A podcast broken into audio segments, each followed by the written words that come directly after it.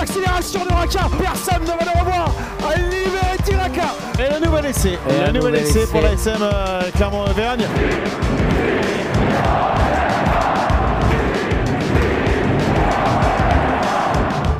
Saison 3, épisode 6. Bonjour à tous et bienvenue dans ce nouveau euh, numéro d'ici Montferrand, le podcast qui s'intéresse à, à l'actualité euh, de l'ASM. Autour de la table aujourd'hui, Arnaud Clerc et Christophe Durand. Messieurs, bonjour. Bonjour Manu, bonjour à tous. Bonjour, salut à tous. Avec ce débat, les tauliers euh, de l'ASM sont-ils en danger? Alors avant de rentrer de plein pied dans ce, dans ce débat, un petit tour de table rapide, messieurs, une réponse.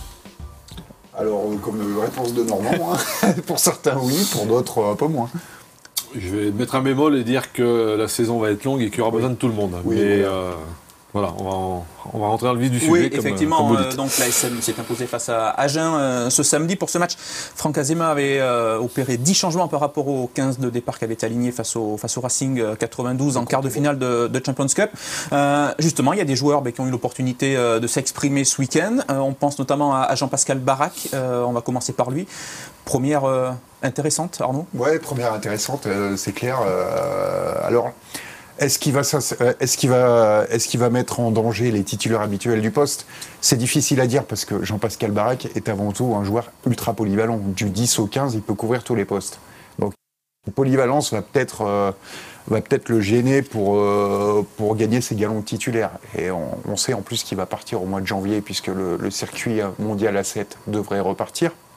En tout cas, il a un contrat jusqu'à janvier avec l'ASM.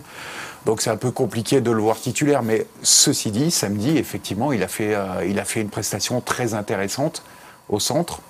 Euh, Franck Azema, je crois qu'ils veulent, euh, et puis même c'est sûr, il l'a il annoncé la semaine, ils veulent fixer soit à l'arrière, soit au centre.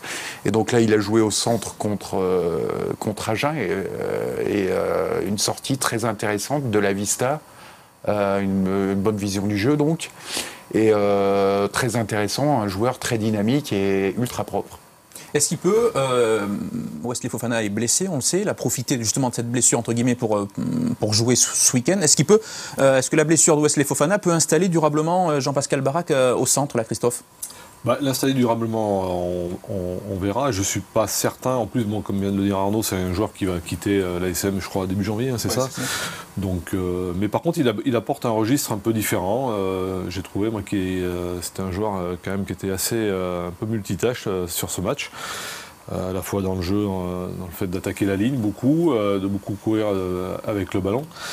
Euh, dans différents styles. hein. Euh, il est capable d'aller percuter, il est capable de, de slalomer, de prendre les extérieurs. On voit vraiment ses aptitudes euh, de, joueur à 7.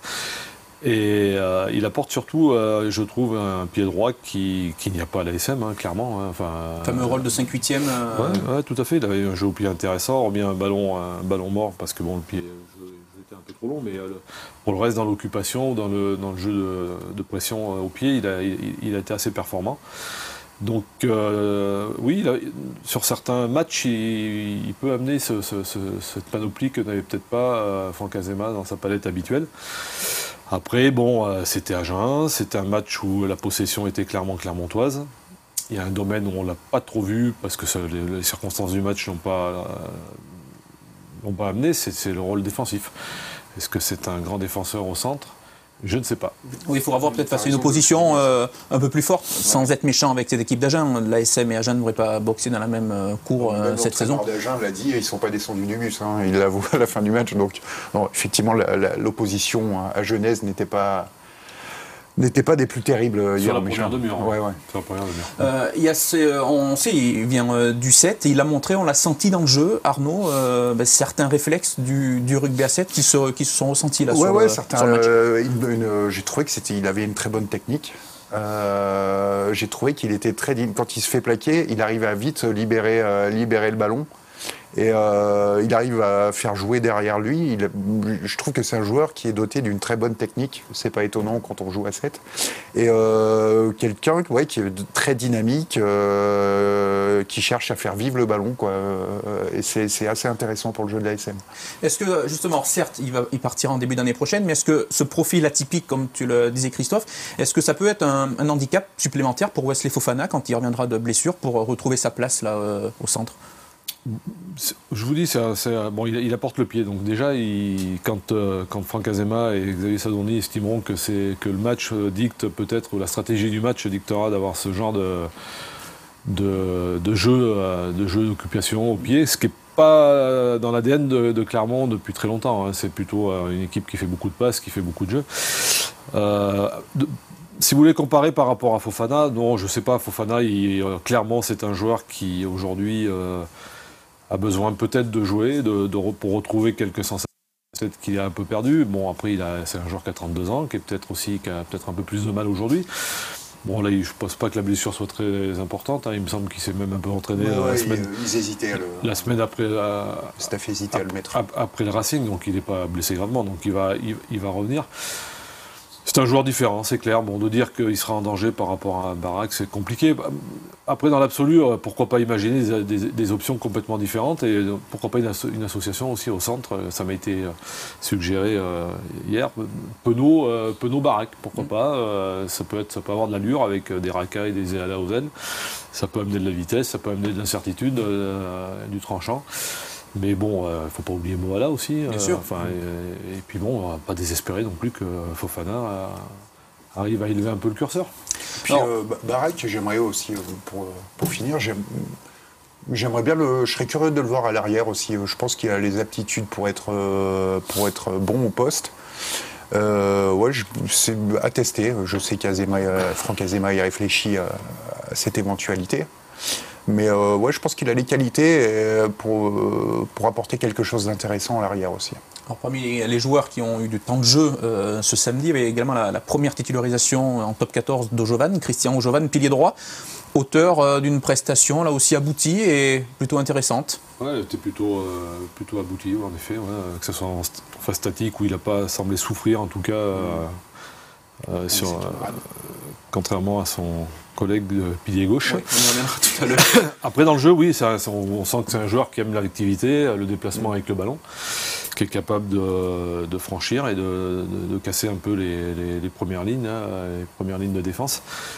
Euh, par, son aptitude à, courir et pas forcément à rentrer tête baissée en se penchant. Quoi. Est-ce qu'il peut justement bousculer bah, cette hiérarchie à ce poste de pilier droit où euh, Rabat Slimani fait figure numéro 1 euh, Cette activité dans le jeu dont tu parles Christophe, c'est là où Rabat Slimani pêche un peu. c'est pas quelqu'un qui participe beaucoup au jeu, c'est pas quelqu'un qui avance beaucoup avec le ballon.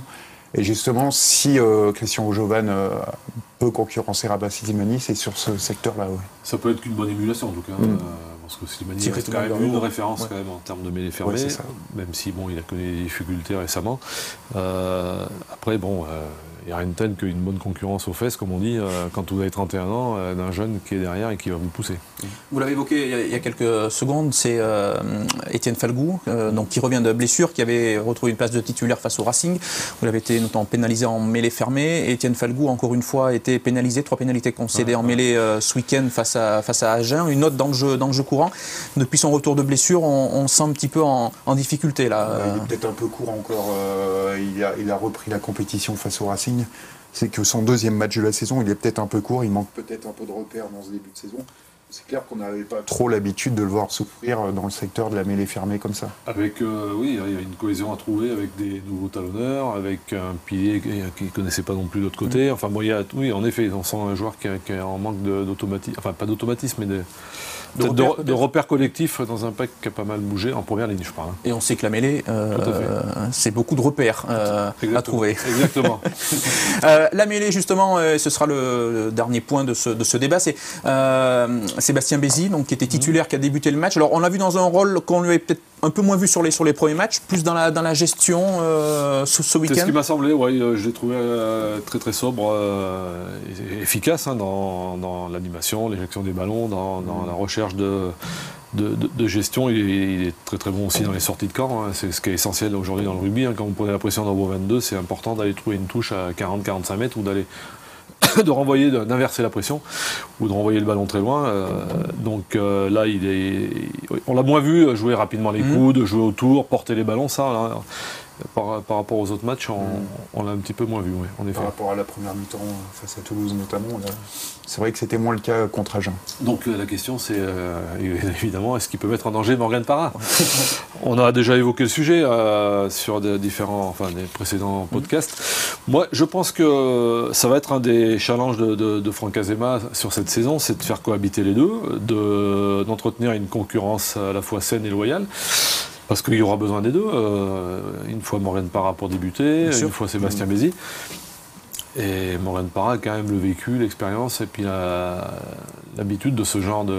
Enfin, l'habitude de, match qu'il peut y avoir en jeu à venir. Et ça, ça ne sera pas négligeable non plus. Puis il y a le, Morgan leadership. Hein. C'est le leader de cette équipe et ça non plus, c'est pas négligeable.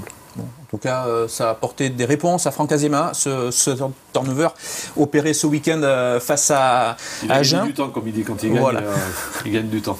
Et on verra du côté de, Bordeaux dimanche soir si l'équipe alignée par, par le staff clermontois. C'est la fin de, ce, de ce débat. Avant de, passer au top et au flop, on va revenir sur l'autre actualité de ce samedi, c'est l'élection, la réélection de Bernard Laporte à la tête de la, de la Fédé. On, on a évoqué ce sujet la semaine dernière avec Martial euh, dans le, dans le podcast. Donc Bernard Laporte qui est réélu, 51,47% pour euh, la liste du président euh, sortant, contre 48,53% pour la liste menée par Florian Grill. Vous avez été surpris par, par ce résultat, messieurs? Il y, a, six mois, il y a six mois on, aurait, on en aurait fait trois lignes. Hein. C'était quasiment acquis que Bernard Laporte allait être réélu. là, ce qui est plus surprenant, c'est l'écart, mais c'est également, on peut estimer la défaite de Florian Grill pas une semi-surprise dans la mesure où dans les 15 derniers jours, la campagne s'était emballée, les affaires judiciaires et tout ça, on pensait que balancier s'était inversé. Et finalement, notre ami Bernard Laporte, vous le jetez en l'air, il retombe sur les pattes.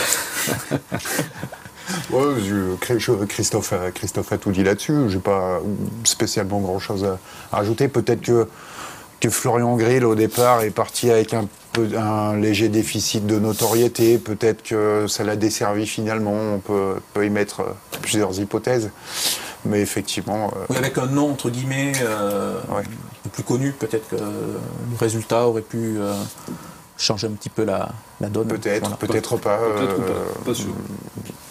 Mais bon, en tout cas, euh, c'est une supposition. 4 hein. ans de plus donc pour, euh, pour Bernard pas la, qui, boule de cristal. qui a du travail en tout cas sur la, sur la planche.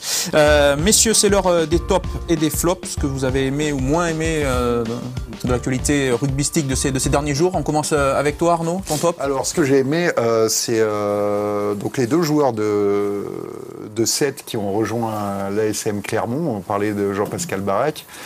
Euh, il y avait Veredamou aussi. Bon, Veredamou s'est rapidement blessé. On l'a peu vu. On l'a vu une demi-heure, euh, une demi-heure contre Agen hier. Mais euh, ces, deux, joueurs apportent ouais, de, la fraîcheur, de l'enthousiasme. C'est d'ailleurs ce que, ce disaient Franck Azema et Alexandre Lapendré aussi à la, à la, fin de la rencontre hier. Ces deux profils différents, des mecs un peu joueurs qui n'hésitent pas à tenter des coups. Et ouais, c'est rafraîchissant. Ton top, Christophe mon, top, euh, ben, mon top, il va être lié à mon flop. Donc c'est pour ça que je voulais me permettre d'enchaîner les deux avec un effet miroir. Mon top, c'est sur ces équipes, et notamment à Jeun hier, qui depuis le début de saison arrivent à, arrive à résister en infériorité numérique. Alors en infériorité numérique, à moins 2 moins deux unités. On l'a encore vu hier à Agen, à 13 contre 15, faire une, euh, enfin, proposer une opposition, une résistance. Euh, est-ce que c'est de la résilience, une force de caractère, un état d'esprit? On, on, avait vu Toulouse faire pareil euh, et même dominer à 13 contre 15 contre également contre Clermont lors de la première journée. Et un petit clin d'œil à nos amis euh, brivistes qui ont gagné le match à 13 contre 15 en encaissant, je crois, qu'une pénalité pendant cette période, alors qu'ils ont joué à 5, 5, euh, minutes à 13 et 25 minutes à 14 contre 15. Donc, pour moi, c'est une force de caractère quand même étonnante et qui, qui prouve bien que bah, l'infériorité numérique n'est pas forcément fatale. Et, le flop, du coup bah, Mon flop, c'est évidemment ces équipes qui, en supériorité numérique, n'arrivent pas, pas à, justement à inverser ce, balancier. Euh, et euh, on est obligé de citer Clermont, hein, qui euh, par deux fois s'est retrouvé en. Alors bon, contre Toulouse, ils ont gagné, mais ça a été compliqué. Mhm. Ils n'ont pas trouvé des solutions. Et hier contre Agen, ils n'ont pas non plus trouvé les solutions pour aller marquer le cinquième essai. Donc c'est deux matchs qu'ils ont gagnés. Donc bon, c'est des petits flops, hein, mais je trouve qu'il y, a eu un problème de stratégie, d'adaptation. Il n'y a pas de la précipitation aussi par moment, l'envie de marquer tout de suite parce qu'on est. Euh, je sais pas, mais c'est vraiment un problème de stratégie. Quoi. Je, je, revois encore Camille Lopez sur les lignes des 22 contre Agen taper à une grande diagonale alors que c'est une solution qui, peut être pertinente quand les rideaux, premiers rideaux sont mmh. denses, sont trop épais et qu'il faut trouver une autre solution. Là, euh, à 13 en face, il doit y avoir des trous quelque part, c'est pas possible. Alors euh, je fixe, je donne, enfin, ou je percute devant, enfin, il, faut, il y a d'autres solutions. Et je trouve que c'est des problèmes d'adaptation. Euh, il y a probablement un peu de précipitation, ça c'est clair. Et puis bah, contre Agen, il y a eu aussi cette mêlée à 5 mètres à la 66e. Ils étaient à 15 contre 13 où euh, Ravaille se fait sanctionner sur une mêlée. Alors donc évidemment, une mêlée à 5 sous les poteaux, normalement, euh, contre 13 joueurs, ça aurait dû aller avec Adam. Mais ça n'a pas été le cas. Arnaud, ton flop alors mon flop, la semaine dernière, on, débattait sur le, thème le rugby français est-il en danger euh, autour de certaines personnalités un peu clivantes parfois. Et là, il y en a une qui me, une personnalité clivante qui me vient tout de suite en, tête, c'est euh, notre cher ami euh, Jean-Baptiste Aldiger, qui est président du Biarritz Olympique. une formule, une formule comme une autre. Euh, nos, confrères de Sud-Ouest ont eu accès à, ils ont d'ailleurs fait un excellent, un excellent travail là-dessus, ont eu accès à des enregistrements lors d'une réunion du président Aldiger avec des supporters du Biarritz Olympique. Et euh, ce qui est sorti de cette réunion est absolument, euh, enfin c'est navrant et euh, il n'y a pas d'autre mot. Qu'un dirigeant, qu'un dirigeant de club puisse tenir des propos aussi irrespectueux envers, envers la municipalité, envers tout, tout, tout, tout, envers les adversaires, envers tout, l'environnement, de, tout, ce qui tourne autour du Biarritz Olympique, c'est dramatique et ça ne ça donne pas une belle image du rugby. Euh, ce, président ne, a l'air. Après, ce sont les enregistrements. Hein, J'ai pas eu accès. Moi, je peux pas. J'ai lu, euh, le dossier réalisé par nos, confrères de Sud-Ouest. Mais euh, ce, monsieur Aldiger a, l'air de ne respecter ni rien ni personne, et même pas même, même pas les, les comment, comment les arcanes, les arcanes des, marchés publics, ou enfin, c'est abracadabrantesque. Oui, puis euh, on l'a vu, euh, il a tenu des propos peu amènes envers euh, Jean-Baptiste Singer, qui a rejoint le Stade Aurillacois cet été, et également envers le Stade Aurillacois lui-même et ses dirigeants, en disant que, je cite en reprenant les déclarations encore une fois de ces enregistrements, qu'ils n'y connaissent rien à Aurillac. Mm. Donc le Stade Aurillacois et à sa tête Christian Millette n'ont pas voulu en rajouter. vous pourrez retrouver d'ailleurs un article sur euh, la montagne.fr et, et sportauvergne.fr à ce, à ce sujet.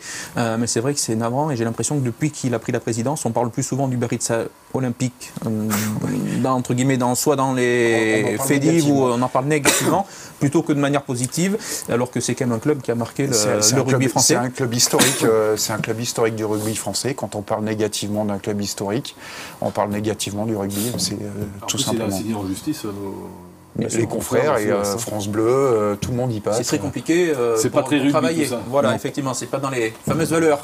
Exactement. Allez, on approche de la fin de ce podcast, de ce sixième épisode. Mais avant de se quitter, on, va jouer avec un quiz, donc préparé ah. notamment par l'ami l'ami Julien Velay. allez, première question. L'ASM donc se rend à, à, Bordeaux ce dimanche. Ce sera à 21h10. L'ASM qui va croiser Christophe Furios. Alors, quels ancien entraîneur euh, de l'ASM, Christophe Furios, a-t-il euh, croisé durant sa, carrière de joueur? Il y en a deux. Comment? Des anciens entraîneurs de l'ASM, des. Euh, non. Non. J'ai pas compris la question. des entraîneurs, enfin des gars qui ont entraîné l'ASM, que Christophe Furios a eu comme coach quand il était joueur. Ah, qu'il a eu comme coach Ah bah Alain Gaillard Oui. Et, un autre. Et un autre, Alain Gaillard. Alain Gaillard qu'il a croisé lors de son passage à ah, Castres. passage à Castres, bien évidemment. Et un autre coach de l'ASM. C'est une bonne question. Dans les années, 2000 alors Ou plus tard euh, Quand il a entraîné l'ASM Ouais. Ou avant euh, Début des années 2000, me semble-t-il. Début des années 2000 Bah, Travers. Non. Non, pas Travers Non? Qui c'est qui a eu alors Il a croisé lorsqu'il était joueur à Carcassonne. Et qui a entraîné l'ASM. Quand il était joueur à Carcassonne. Euh, c'est un ancien nom. Ah, non, euh, non. Alors là, j'ai un trou. Olivier Seissé. Ah, Olivier Seissé. Ah oui, d'accord. Voilà. On a réussi à piéger Christophe Buron, c'est quand même un miracle. C'est vrai qu'il a fait six mois d'entraîneur à l'ASM. C'est moins difficile pour moi. Hein. euh, on va rester sur, euh, sur l'UBB. Euh, donc, euh, à quand remonte la dernière victoire de l'ASM du côté de Bordeaux, messieurs? 2000, 2015 Non. 2017. 2017. Bravo. C'était en en 2017. Oui, C'était en Champions Cup. En, no, la compétition Cup. Champions Cup, effectivement. Champions une Cup. victoire 9 à 6. 9 à 6. euh, Oula, un grand match. Euh, allez, vous allez devoir euh, découvrir un joueur à travers son parcours. Alors, je ne vais pas vous donner euh, le nom des clubs, je vais vous donner les couleurs des maillots. C'est euh, Julien Velay qui a préparé ça pour corser un petit peu euh, le jeu. Il a commencé en jouant en rouge et bleu. Ensuite, il a joué en bleu ciel et blanc, avant de porter le jaune et bleu, puis le bleu et blanc, et enfin le bleu et blanc. Il a Alors joué là- contre l'ASM ce week-end. Il a joué contre l'ASM. Girondeau. Girondeau. Camille Girondeau. Ouais, J'ai pas amené la boîte de coloriage, excusez-moi. J'ai un peu de mal. Un autre joueur qui a commencé en jaune et bleu, ensuite il a porté le bleu et grenat, puis le rouge et noir, et enfin aujourd'hui il porte le bleu et blanc. Il a lui aussi joué contre l'ASM ce week-end. Butin. Jean-Marcelin Butin.